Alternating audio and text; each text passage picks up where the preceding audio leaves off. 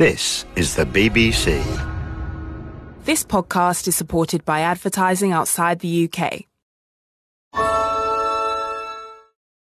This time on Lady Killers, an unimaginable choice between captivity or committing a desperate act to save your children from it. This is the terrible dilemma faced by Margaret Garner. If I'd had more time, I would have killed them all. I would much rather kill them at once and thus end their sufferings than have them taken back to slavery. I knew it was better for them to go home to God than back to slavery. Slavery is more cruel than death. Hear more about the remarkable Margaret Garner, this time on Lady Killers. Thank you for downloading this episode of In Our Time. For news about In Our Time and for recommendations about our archive, please follow us on Twitter at BBC In Our Time. I hope you enjoy the programmes.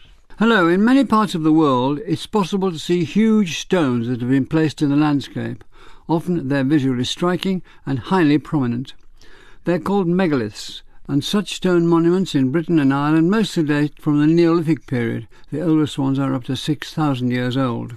In recent decades, scientific advances have enabled archaeologists to learn large amounts about megalithic structures and the people who built them, but much about these stones remains unknown and mysterious. With me to discuss megaliths are Vicki Cummings, Professor of Neolithic Archaeology at the University of Central Lancashire, Julian Thomas, Professor of Archaeology at the University of Manchester, and Susan Greaney, Lecturer in Archaeology at the University of Exeter. Susan Greaney, how do we define what a megalith is? Well, the word megalith is formed of two parts from the ancient Greek, mega, huge, and lith from lithos, stone. So they're just large stones. And the term gets applied to a whole range of different monuments, mostly in Europe, dating from prehistory. But anything really that's been built out of very, very large stones can be termed a megalith. When you say mostly in Europe, you're implying that they're all around the world, are they? That's right. They're found um, in many different parts of the world. And although they're prehistoric generally in Europe, across the world, in fact, in some places, they're still being built today. Can you briefly give us some idea of the different stone monuments there are? In Britain, there are a number of different types of monument that get built, which we call megaliths. There are enclosed tombs, chambers um, of various types, passage tombs, long barrows with, with large stone chambers. And long barrows, all... you mean those humps that you see. Yeah, that's right. The long barrows with the stone chambers in particular uh, would, would come under the term megalith. Yeah. Um, and, and we also get enclosures of, of different sizes and shapes, so sort of freestanding stones, stone circles, standing stones just by themselves or in rows, um, sometimes in avenues, and a whole range of different types. A lot of them seem to be burial monuments, but many of them are not related to funerary activity.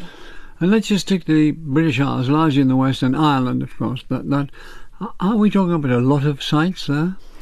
Yes, the distribution of megaliths in, in Britain and Ireland is very much a western and northern thing because of where stone outcrops and because where stones are available. I don't know if I can put a number on it, but it must be in the thousands. I know there's about 35,000 in Europe um, alone, so there's a huge, huge number of these things. When did they start discovering them and deciding that they were worth looking at instead of being the great lumps of stone lying, being covered with moss? The first records we have are really med- medieval, particularly Stonehenge. It's, it's, Stonehenge that gets written about the earliest, really. There are medieval manuscripts with images of Stonehenge, for example. It's not really until the 17th century, 16th century that people start to then discover and write about other megalithic monuments. Avebury, for example, um, isn't really known about until it gets rediscovered by John Aubrey when he's on a, on a hunting trip. Many of the, the studies really flourish in, in the Victorian period and later when people suddenly start to get interested in who built these monuments and when and start to ask the kind of questions that we're, we're still trying to answer now. When you say Avebury was rediscovered, and you're talking about finding Stonehenge, do we find them in the way, on the whole, that we see them now, or have they been much built up since they were first, in inverted commas, found? They have changed quite a bit, and we have very good records of how they appeared 300 years ago or so. People like William Stukeley, for example, the antiquary, were, were, recording and drawing them, and we know that he was doing that at a time when quite a lot of them were being destroyed. So whether that was because people were breaking up the stones because they wanted the land for agriculture, or because they thought they were pagan monuments, but certainly they are now very much ruins of what they, they would have been in the past. Thank you, uh, Julian. Julian Thomas, can you give us some? Can you give us some idea of the age of these monuments? They're of very different ages. So in Europe, probably the earliest that we've got date to, back to about 4,700 BC in the west of France. where you start to get the coming together of a whole series of ideas about burial and stone to create what eventually emerge as characteristic monuments like passage tombs. In Britain, 3,900 perhaps shortly after the beginning of the Neolithic, but in other places very, very different. So in the Caucasus, many of the tombs are around about 3000 BC. In some places they're still building them today, so places like Madagascar and Indonesia. So can we go back to the Neolithic? Can you give us give us some idea of what's going on in that period? More importantly, well, as importantly, why it's going on in that period? It's really quite important to, to recognise that it's not just a matter of megaliths starting at a particular date and then continuing. They tend to very often occur in waves of particular groups of, of monuments. And rather than just being an attribute of a particular kind of people, I think they're likely to be built preferentially at times when there's some kind of stress or dislocation or enhanced competition going on. So at the beginning of the Neolithic, that's certainly a period when there's a lot of population movement. Yeah, what, what date would you give us for that? Uh, around about 4000 BC in uh-huh. this country. So 6,000 years ago. Yeah, so 6,000 years ago, shortly after that, we start to see lots of these monuments starting to be created. At the same time? I mean, I'm interested, this, yeah. it all begin at the same time. Was there a movement in monuments, as it were? In this country, they start out quite spottily and then they increase. And obviously, these are stone monuments. They're found principally down the western side of Britain, but that's a little bit uh, of a artificial picture because there are complementary monuments made of earth and timber that are principally found down the eastern part of Britain. Good to bring in the timbers. Where they more, well, they're obviously much more easily destroyed, aren't they? Yeah, absolutely. And I think that that aspect of the temporality of these monuments is very important because timber monuments are going to rot away on a timescale that's comparable with human life, and sometimes they're deliberately burnt down as well. So the way in which these different kinds of monuments work with memory is quite different. Some work as mnemonics because they remain in the landscape. Others create a spectacle in their destruction and therefore they find their way into oral testimony over time. Thank you. Vicki, um, where let's let's just keep setting the last question really in this area. Where are they mostly set in Britain and Ireland, and what does that tell you? So the vast majority of early Neolithic chamber tombs are found in the west and the north of Britain, and they're found right the way across Ireland. So they're built very commonly, and there are many many thousand monuments across Ireland. Why is that? It just seems to be something that really articulated and meant a lot for those people, whatever the, was going on in those particular communities, whatever building a monument meant to those people, they needed to do it again and again and across the landscape. But it's much more uh, sporadic throughout Britain. So there are large areas of Britain where there are no megalithic monuments, even where there is stone available for people to actually construct them. The variety was briefly alluded to earlier in the programme. Can you give listeners some idea of the variety of different monuments which would come in the capacity of megaliths? Yeah, so in the early Neolithic, we've got a whole variety of different types of chambered tomb. A chambered tomb is a monument that's built out of stone, and there is a chamber area that's created out of upright stones with a, a stone on top to create a sealed chamber, and then that's encased within either stone or earth. So the chamber itself would be encased or enclosed within a mound or a cairn. One of the types of chambered tomb that we get, particularly in the Middle Neolithic, is something that we call a passage tomb or a passage grave. And there's smaller numbers of these, but where they are constructed, they're often absolutely spectacular, really, really large chambers. So you could fit many tens of people, if not hundreds of people, within the chamber. The reason they're called passage graves is that they have a long, thin passage which runs from the chamber to the outside of the monument. And once again, they're encased within a large mound or cairn. And why did they encase them in that way? I think it's partly structural. You can't sort of have a freestanding chamber for the most part because it'll fall over. But I think it's also about making them very visible to people within the wider landscape. Can you tell people what a dolmen is?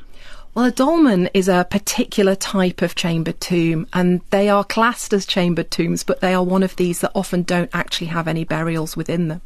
And the distinctive thing about them is that they are a chamber constructed out of stones, but they have an absolutely massive capstone on the top, which is much larger than's actually needed to encase the, the chamber. And the largest example is at a site called Browns Hill in County Carlow um, in Britain and Ireland, and the capstone is 160 tons. So it's absolutely enormous, and it's not needed to create a essentially a box, a stone box um, for burial underneath. So it's something of a, a little bit of a different type of, of megalith. I think we could pause here for a second and say, how did they manage to? Let they built on the whole a place where rock was available, but they still to be carted from A to B or sometimes A to Z. How did they do that? In the case of dolmens, it seems that they were actually using glacial erratics, so stones that were already deposited in the landscape after the last ice age. And all they're essentially doing is digging around that stone and elevating it in situ. So they're not having to drag it very far, they're building where the stone was actually found. And when once they're built, do we do you have any information about how how often they were used, how they were used, how they figured in the landscape of people's daily life, for instance? There are some examples um, where there are burials within them. The vast majority of dolmens are found in Western Britain and in Ireland, and unfortunately, in those places, for the most part, there's very poor bone preservation because the soil is acidic. But there is an example over in the west of Ireland, Poulnabrone in County Clare, which was built on top of limestone paving, and there was excellent bone preservation. And in actual fact, they'd buried really quite a large number of people into uh, into the monument. What do you know of the bur- what do we know? What do you know of the burial practices of the time? In chamber tombs and long barrows, people were depositing the dead in a variety of different ways. Sometimes cremations, sometimes inhumations, and particularly with long barrows, it wasn't just that somebody got buried and then was never moved again. These were places where bones were circulating. People were entering these tombs and adding new burials and moving older burials around. Sometimes people were stacking up long bones and skulls in particular parts of the chambers, and sometimes arranging the burials by um, the age of the person or by their gender. So it, it's a variety of things, and we can't think of these as being kind of places that where people lay undisturbed after they were deposited. Um, but these were places that people returned to time and time again to interact with the bones, sometimes to remove them from the tombs altogether, um, sometimes to add new burials. And so these are places where the dead were very much part of living rituals and part of activities and ceremonies that were, were taking place. Was there any sense that they were preparing them for the next life, as in Egyptian? Uh, tombs, for instance? There isn't a huge amount of evidence for grave goods in the early Neolithic. We do get the odd things, some small stone beads, that kind of thing, um, but they seem to be perhaps more personal items rather than being equipped to go to the next world. That does change in, in the later Neolithic. We get some cremations that have got very fine objects with them, for example, polished stone mace heads, so sort of perforated stone items that seem to have been symbols of status. For example, one of the cremations at Stonehenge is accompanied by one of these mace heads but it's fairly rare that we get people buried with food and equipment and costume that would we'd think that that would meant an afterlife. Were the people specially designed to look after burials, the equivalent of priests? That's an interesting idea. I suspect that there were specialists who were in, in, the ones who were allowed to go into some of these tombs and interact with the dead and perhaps observe things like solstice alignments. Um, I think everybody didn't have access to the tomb in the same way. So yes, I suspect there were ritual specialists. I mean, I think it's really important to point out that the vast majority of people in the Neolithic weren't buried at all in any of these monuments. So I think for the vast majority of people, they're probably being buried perhaps in rivers, perhaps they're being deposited in different places. So it does seem to be that only special people or particular sets of communities were being picked out for burial in places like chambered tombs. There are particular people, not, not necessarily the people who are important in the sense of status or power, but people who are understood as the beginning of genealogical lines very often. Thank you, Susan. Can you give us some examples of the connection between farmers and the megaliths? And these are on farming land, I presume. So, what's going on there? Yes, there's um, traditionally been a very strong connection between megalithic monuments and the arrival of farming. In fact, the 4000 BC date that we've been talking about, the beginning of the Neolithic, is when people come to Britain with the first domestic crops and with the first domestic come animals. From where? Come from continental Europe, both the kind of Iberian coast, Atlantic coast, and also from the kind of Low Countries in France. And these people bring with them traditions of building monuments, which are then adapted and, and changed, but are in effect implemented in, in Britain. And it's long been thought that people to build monuments have to be farmers. They have to have had enough time and, and surplus food in order to supply the workers or to, to pr- provide material for the feasts and things that went with these monuments. And that's been a kind of long held idea. But actually, we now know of a number of sites across the world where people are building relatively large monuments, megalithic monuments in some cases, who are not farmers. They are hunter gatherers. They are procuring their food by gathering wild resources. And so we have some sites, for example, in Jomon, Japan, so, talking about kind of the Neolithic period, but in Japan, the Jomon period, and also a site um, in modern day Turkey called Göbekli Tepe, where they are just about on the cusp of developing farming, developing the first, um, using the first domestic crops, but they are also hunting. But they're building spectacular temples and stone, um, standing stones. There's not a hard and fast link between farming and the building of megaliths. So, getting to the matter, as it were, Julian, why? What are these people building these megaliths for? What do they intend them to do? A whole range of different things because well, there we go. these are so these are societies that clearly don't have the the state they don't have the same kinds of institutions that we have to maintain social order from one generation to a next they don't probably have fully instituted elites. There's probably a certain amount of jockeying for position within these societies. So, on the one hand, it's a way of increasing your profile within society to be the person who's responsible for setting up or you, inspiring you the monument. Absolutely. Or you organize the people to build the monument Mm. and you have the feasting and you have the ritual activities that go alongside with feasting it. and the ritual? Well, we certainly do get uh, the remains of feasts in the forms of, particularly in Scandinavia, huge quantities of smashed pottery outside the tombs. In the forecourts of other tombs, we get hearths, we get animal bones, and so on. So there's all sorts of social activity focused on these monuments and the building of the monuments, but also we've said that these are early agricultural societies.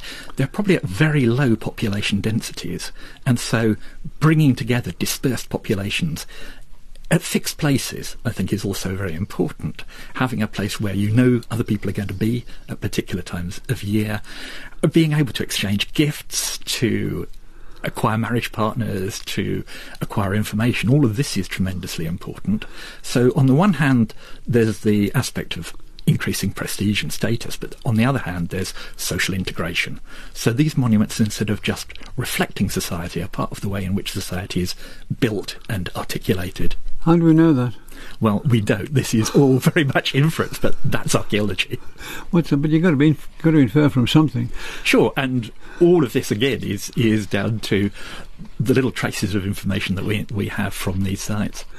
Seems strange these great big things all over the place for thousands of years, and you keep telling us how little you know. Well, again, that is archaeology because we're dealing with societies that don't have written records. And so it is all down to inference. And I think that's why, when you look at the way in which archaeologists have understood megalithic monuments down the centuries, you keep finding changes in the way in which we understand these. So it's almost as if megaliths form a kind of barometer for archaeological thinking. And every time the ideas change, you see them in new light and you start to think about them in slightly different ways.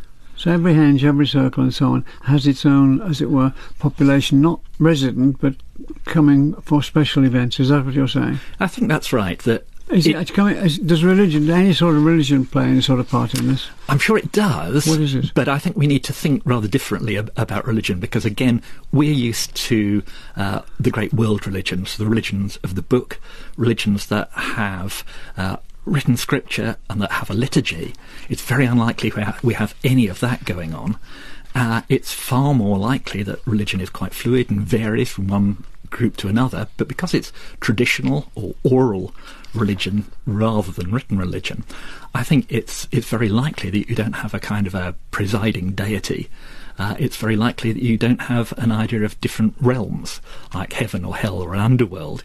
Instead, I think that it's likely that uh, spirits, deities, ancestors are understood as being immanent in the landscape and that when people are actually constructing these monuments and reorganizing the landscape, it's as if they're engineering the cosmology at the same time. Do they pray? I really don't know the answer to that. Um, I would think it's extremely likely that when you look at the way in which passage tombs, for instance, are organised and the way that they seem to resonate with sound, that they're certainly chanting. Um, I think there's a vocal element to all this. Where do you ha- what's, the, inf- what's the evidence for that? well, people have done uh, audiological studies of the interiors of these monuments and found that they do seem to resonate with a low male voice, which is kind of interesting. This wasn't the architect just whistling for keep his courage up. Well, that's entirely possible as well, because being inside these monuments is going to be quite an experience. Uh, remember, there is very little in the way of architecture like these. Uh, th- these monuments that people have, would have experienced before, and particularly with the passage grave, you're entering into a dark space that's covered over. You crawl down a low passage or crouch, and then you open out into a big open area where you're encountering the remains of the dead. All of this, I think, is going to be an almost overwhelming experience for people. Yes. Vicki, did you want to come in? It's important to remember that we're talking about megaliths being built over about 1,500 years or so. And of course, beliefs will have changed in that period. And we know that people are, for example, treating their dead in very, very different ways at the beginning of the Neolithic to how they are at the end of the Neolithic. And we, they're building different types of monuments. They're building um, less enclosed spaces and more open stone circles and things like this. So we can only assume that uh, the religious beliefs changed. And for us as archaeologists, it's very difficult to get inside the minds of people who lived in that period. But we can only go on the evidence that we have. And for example, tombs, at least we can we can at least infer that they were being used for funerary purposes and other things. But later on with stone circles and things, excavations often don't find any artifacts at all. And these places seem to be kept quite clean, quite separate from everyday life, perhaps sort of sacred ritual spaces. So we can really only use our imaginations about what was happening within those spaces. Yeah. Thank you very much. Stone circles seem to have appeared rather late in this chronology. When was that and why was it late?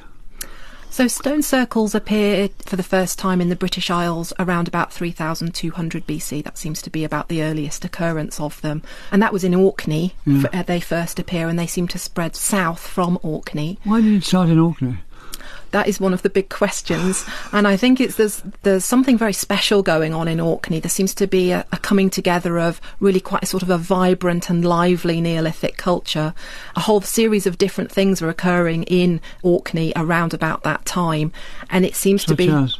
Um, so they have the very first appearance of grooved ware pottery, which is a distinctive type of pottery that's flat based and enables a whole range of sort of different types of food production and storage to happen for the first time. Up to that point, uh, pottery had been round based and seems to be predominantly for cooking and in quite small quantities and perhaps serving. So you've got that change. You've got people living in large conglomerated settlements for the first time. So the most famous example is Skara Brae.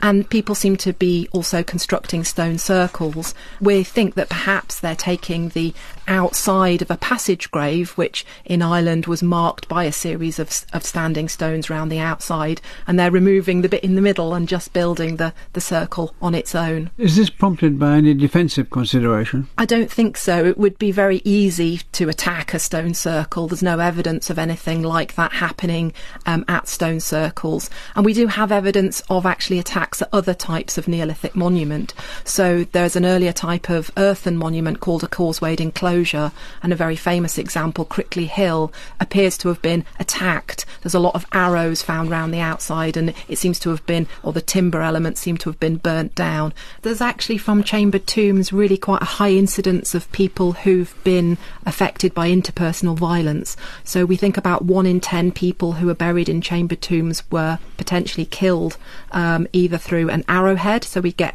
arrowheads embedded in people that are buried in chamber tombs, or with a blow to the head. So actually, we tend to think about the early Neolithic and early agriculture as being quite peaceful, but actually there seems to have been quite a lot of violence. And I suspect it's about the creation of, of founding families, founding uh, communities effectively, and people falling out over that um, and, and killing each other. Can you tell, give the listeners a, a, a reasonably detailed account of the earliest, uh, one, one or two early stone circles? The Stones of Stenness in Orkney is one of the earliest stone circles. It was a modest size. Some of the really large ones are found further south. Um, So what about this one in Orkney? So the Stones of Stenness in Orkney is about, I think, about 30 metres across. It's got a series of quite large, upstanding stones. It's part of an increasingly monumental landscape in that area of Orkney. So nearby, we've got the passage grave of Maes Howe, just down the road. Um, there's a, a, settlement called Barn House, really very, very close to the Stones of Stenness. And then just across the water, we've got the Ness of Brodgar, which is a site that's currently under excavation. And that really is another amazing conglomeration of almost monumental houses um, at that particular point, and it's a it's a monumental landscape that grows and grows throughout the late Neolithic. Susan, back to you. What did is there any particular reason why people why they moved to stone circles? That's a really good question. I'm not sure we know why they moved. There's a shift to circular monuments that happens around about that 3200, 3000 BC date. We get stone circles, the earliest stone circles, as Vicki's been describing in Orkney, and also in places like Cumbria. And Castlerigg, that for instance. Exactly. Castlerigg yeah. and another one which you may know, Long Meg and her daughters, which yeah. seems to be a particularly early example of a large stone circle. And probably the connection to Ireland is where we kind of have to look for the origins of these, these circular passage tombs. The largest ones are, are places like Newgrange, where you have enormous, great big circular mounds surrounded by large curbstones, and in fact itself surrounded by a stone circle. So perhaps we have to look to Ireland for the ideas coming across to other parts of Britain. But circular monuments were a, a, a fashion, really be- became the favoured shape for monuments, both stone circles and also earthwork henges. Did, did people live there as well as go there for uh, deals and agreements and meetings? Not at stone circles. No. Um, we have other forms of monuments where people do seem to have been um, living for short periods of time later on in the Neolithic, but stone circles and, and other circular monuments seem to be very much more ritual and ceremonial spaces. Julian. That point about circular structures is really important because at the same time you're seeing a change towards circular houses, which seem to have their origin alongside a whole series of other things up in Orkney. And as well as stone circles, we're getting timber circles, including concentric um, series of timber circles nested inside each other. And I think all of these new forms of monumentality that are coming in uh, when you come to the start of the third millennium are in some way related to houses and you're getting a whole suite of structures from the very small to the very large. And this is, I suggest, about the way in which you're engineering newer and larger societies. So, as you move towards the end of the Neolithic, I think that you're finding new frameworks for mobilizing larger and larger groups of, of, population in order to construct these huge structures yeah. like Stonehenge, like Silbury Hill, like Avebury. But what part is really, what part, if any, is religion playing in this? And if it is, what is it? I think it must be some change in, in the rituals that are being carried out and the religious beliefs. And there's a key thing about stone circles. Not all of them, but some of them are related to the skies. And you have to think about the circle being the horizon and being the skies that you can see. And a, and a number of these stone circles are built in places where you get a good view of the horizon or of nearby um, hillsides and sort of almost in natural amphitheatres. And I would argue that the circularity is something to do with that. And, and that may be a shift in the religious belief beliefs. Well, what you said, it's a very local example, Castlerigg up in Cumbria, which, where I come from, near Keswick. But everything you've said, the stone circle, still marketed there, although the stones are nothing like the size of Stonehenge. But it is very much in a basin. It is totally surrounded by these fells, well, let's call them hills or mountains. Mm. Is that is that typical that it's there's great variation in, in the kinds of locations that these monuments yeah. are placed in. So sometimes you find, particularly with stone monuments, that they come at the end of long sequences of inhabitation of a particular place. Yeah. And it's almost as if they're a closing statement at the end of that kind of a, a, sequence, bringing things to end and turning these into places of memory. In other locations, the place is clearly positioned so as to be extremely conspicuous, mm. so that the monument is to be seen, but you can turn that round and say that there are other monuments that are located to have commanding views of the coast or of rivers or of hills or of mountains. Other places, again, it's clear that they've been positioned so as to fall on natural routeways, so that you're going to encounter them as you move around the landscape. And that suggests that many of these monuments have a kind of mnemonic character to them, that they're reminders of tradition, of the past, of ancestry, and so on. And what I think all of these things have in common is that they make us aware that these are people who have a very intense and very uh, sincere understanding of landscape, whether it's topography or whether it's the history of landscape. Vicki, um, can you talk about the scientific techniques which have come into archaeology to date the megaliths? So we're able to date megaliths um, through radiocarbon dating. So we would need um, something organic in order to get a radiocarbon date. So human bone would be ideal, or anything short-lived, and that's able to give us a date range for when something uh, was deposited there. So we're able to date often use of chambered tombs, for example, through radiocarbon dating um, human remains. And that has led to what?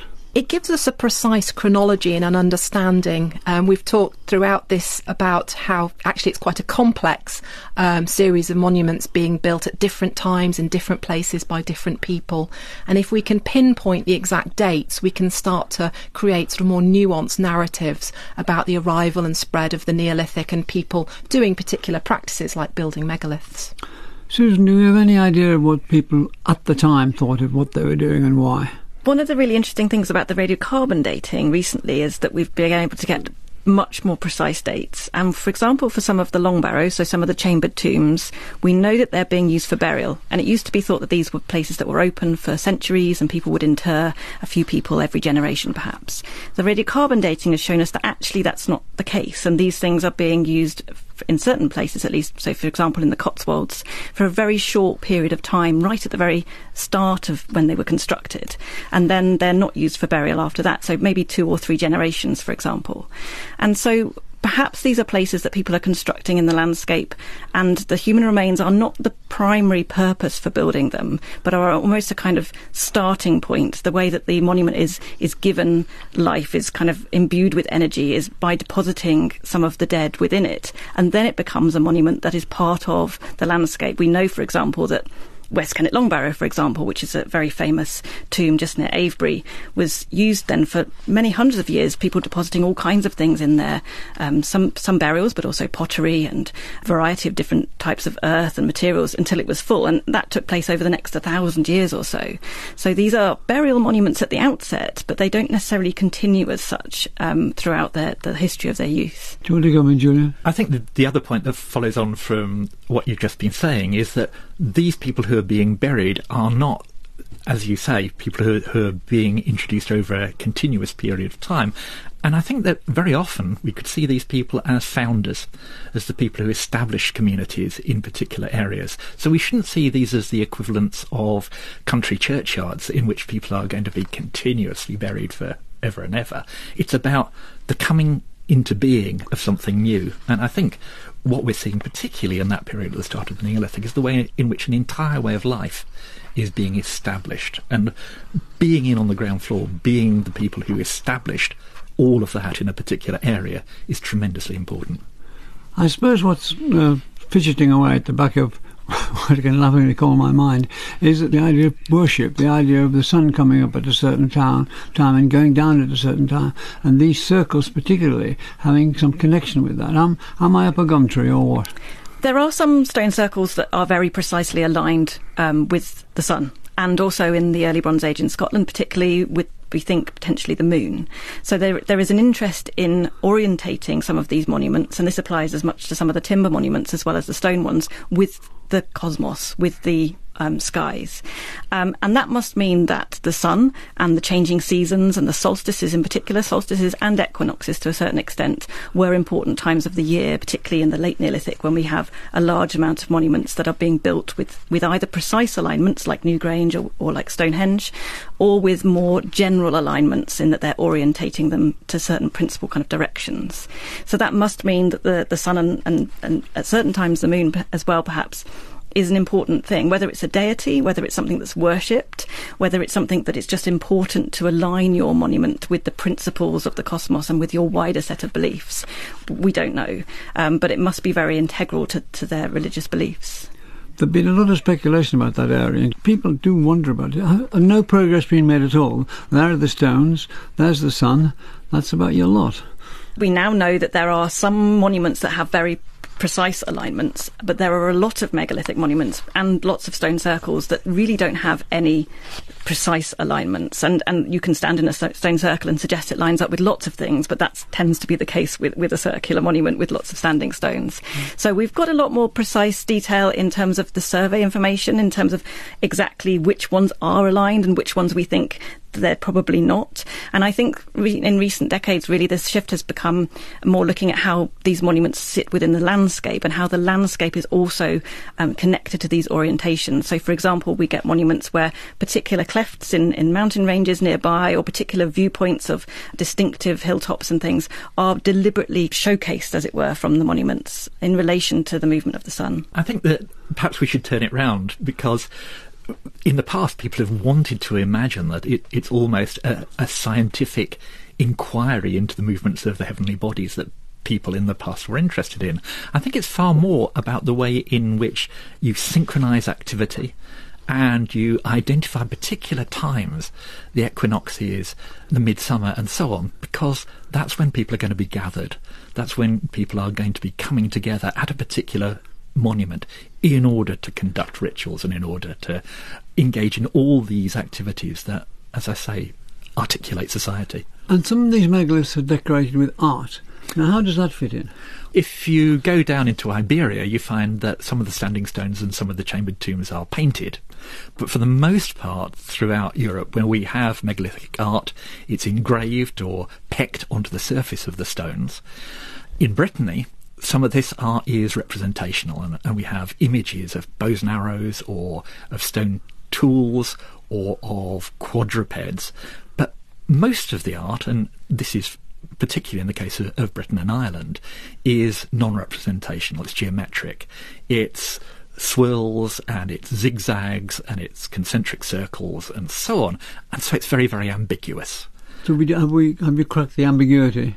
Well, I think the ambiguity is is the point. Is the it. point? Is the point? so one of the things that people emphasise is that perhaps it's the doing of the art that's more important than what it actually means, because it's very often part of the process of constructing the monument. You're actually decorating stones, and sometimes some of the art is actually hidden away inside the monument and not visible. Also, sometimes you find that the most complex combinations of motifs are at significant points within the monument. So within passage tombs, it may be portals, entrances, or the backs of the chambers where the remains of the dead are being deposited. But I think that draws our attention to the experiential quality of this art, that it's part of the saturation of your senses as you enter these monuments when they're being used, alongside the remains of the dead, alongside portable artifacts, alongside chanting. All of these things, I think, form a ritual symbolism. And so maybe as in many societies around the world today, you have symbols that have not one but many meanings, and those meanings are elicited only in the ritual. So perhaps it's part of a system of secret knowledge. The second mention of chanting is going on here. Are there any remains whatsoever of, uh, of music? There's at least one site where you have a bone flute, and there are some perforated cattle bones, which may be whistles. So there's suggestions that there may be various kinds of music going on at these sites. We're coming to the end of the programme now. Uh, uh, because, but I'd like to get some idea about the community, if one can use the word.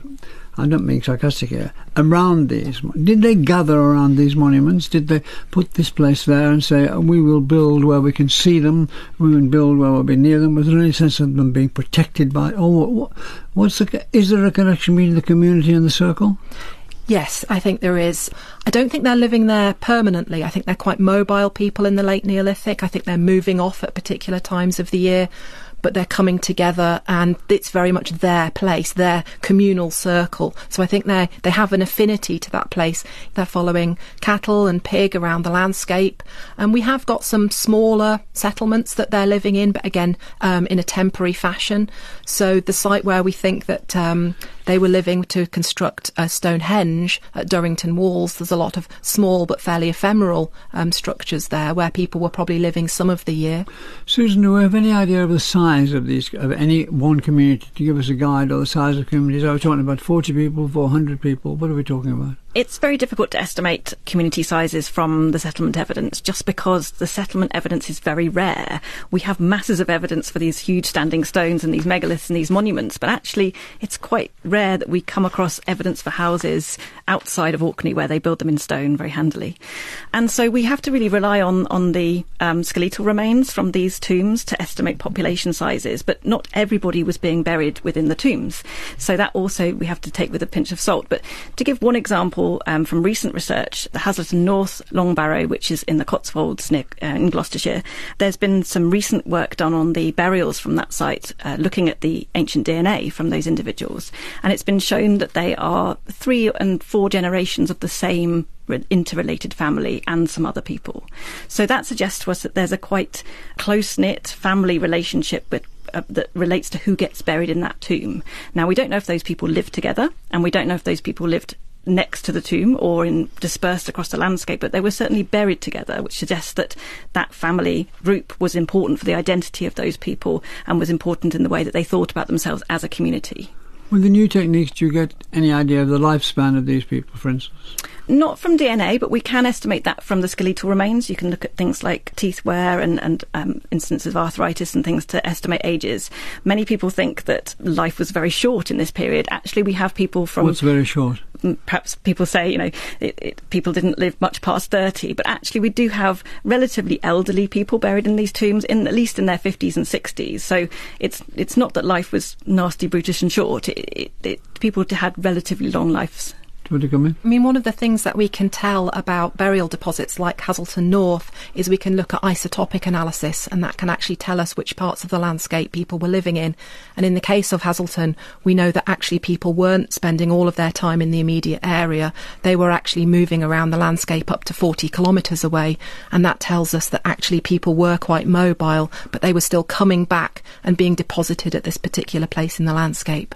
Last word from you, Julian. Well, and a consequence of that mobility is that when we're talking about the size of populations, there may be a degree of flux about that. It may be that you have groups of people who are coming together seasonally and then splitting apart at other times. We're fascinated and drawn to these monuments today, and I'm sure in the past, in prehistory, people held them in equally, if not greater, significance. We, we've lost so many of these monuments, and, and we kind of prize the ones we have that have, have, lasted well, like Stonehenge, and we make them into World Heritage Sites.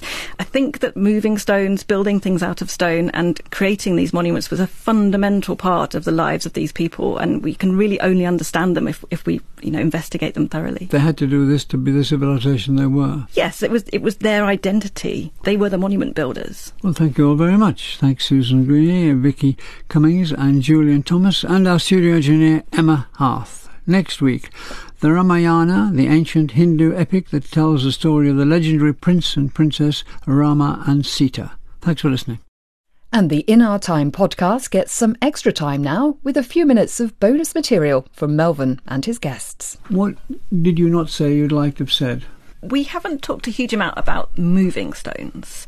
And one of the interesting aspects of some of these megalithic monuments, for example, Newgrange in Ireland, the Passage Tomb, and the famous monument of Stonehenge, is that the materials that people are building these monuments out of are not just on the doorstep. They are transporting them over long distances. And in the case of the bluestones at Stonehenge, they're transporting them all the way from the Preseli Hills in Pembrokeshire, um, a journey of 240 kilometres or so, probably over a mixture of land and sea.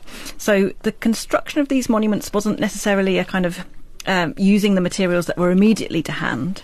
Um, some of these monuments, particularly the larger and more complex and spectacular monuments, were also demonstrations of being able to persuade enough people to bring your stones, sometimes weighing hundreds and hundreds of tons, down over, you know, for example, the sarsen stones at Stonehenge are moved over about 20, 20 miles or so. That's a significant undertaking and effort and time, um, and would have required a huge logistical kind of arrangement in order to supply those people with enough equipment and supply those people with food and look after their children, etc.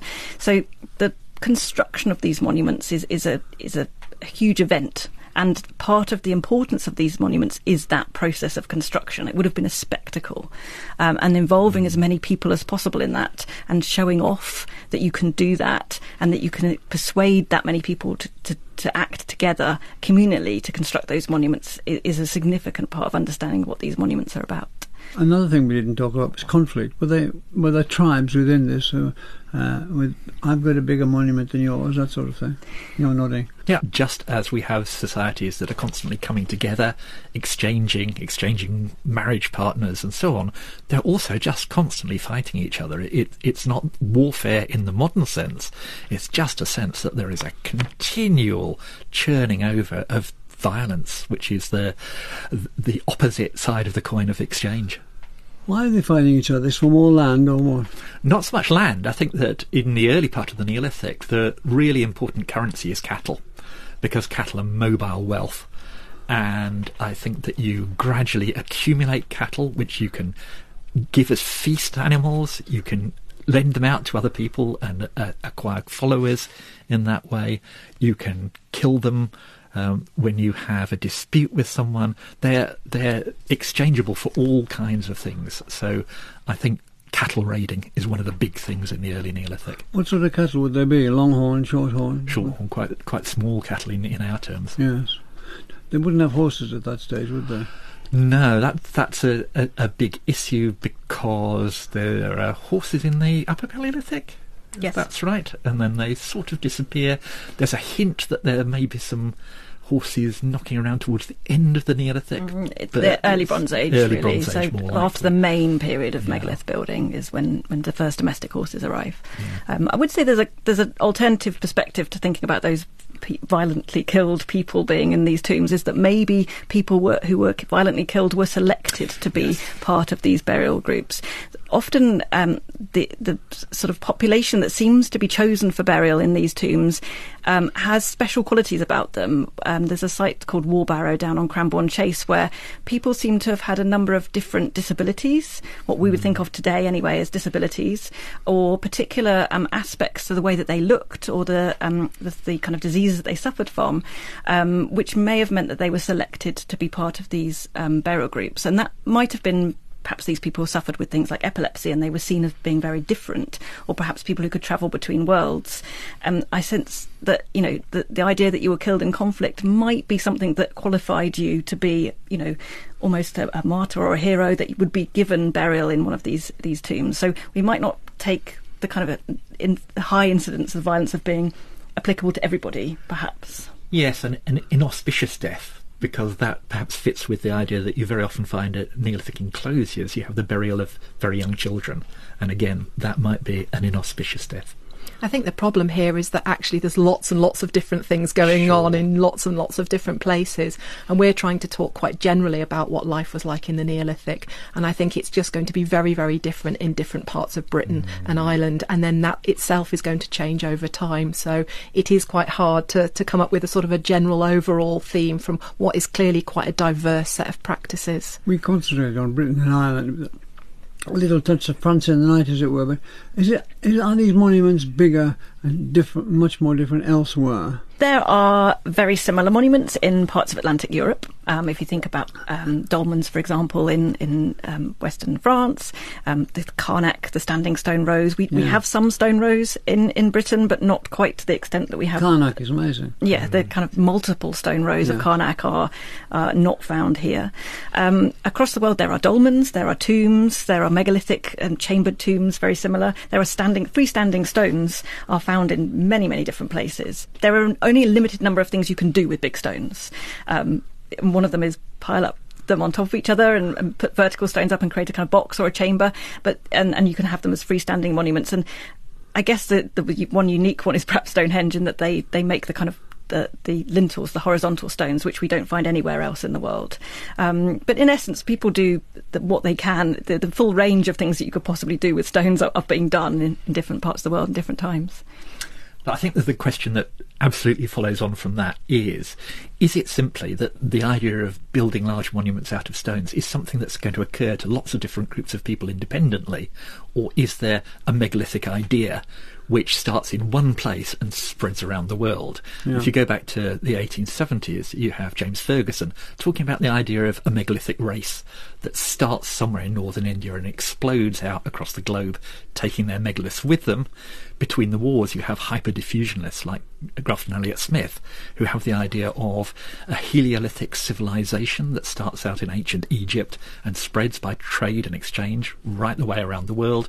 And then Gordon Childe in the 1920s is talking about the idea of megalithic missionaries who are bringing a megalithic cult uh, out of the Mediterranean to northwest Europe. And that only goes away as an idea when we find out that the monuments in the Mediterranean that are supposed to be the progenitors of the Atlantic megaliths are actually later in date than the ones that we find in, in Britain and Brittany. Well, thank you very much. Thank you.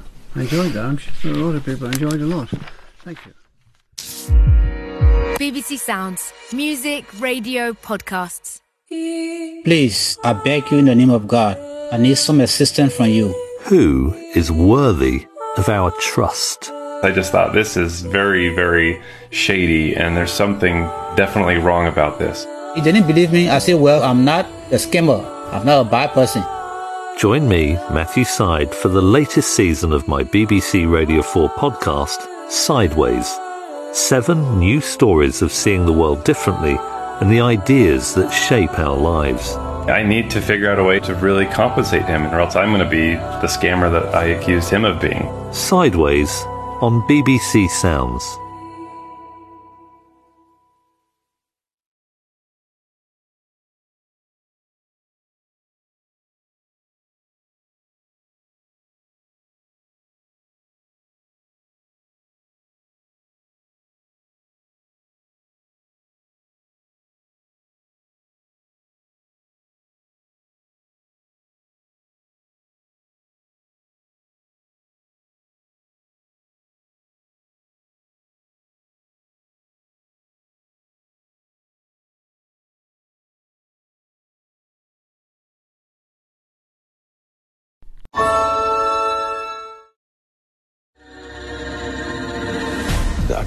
Had very good knowledge of banking systems. $2.1 billion in stolen funds. The cyber criminal group. It was the Lazarus Group again. These are smart guys. The Lazarus Heist is back for a brand new season. We're following the latest twists and turns in the incredible story of the Lazarus Group hackers. The Lazarus Heist, Season 2 from the BBC World Service. Find it wherever you get your podcasts.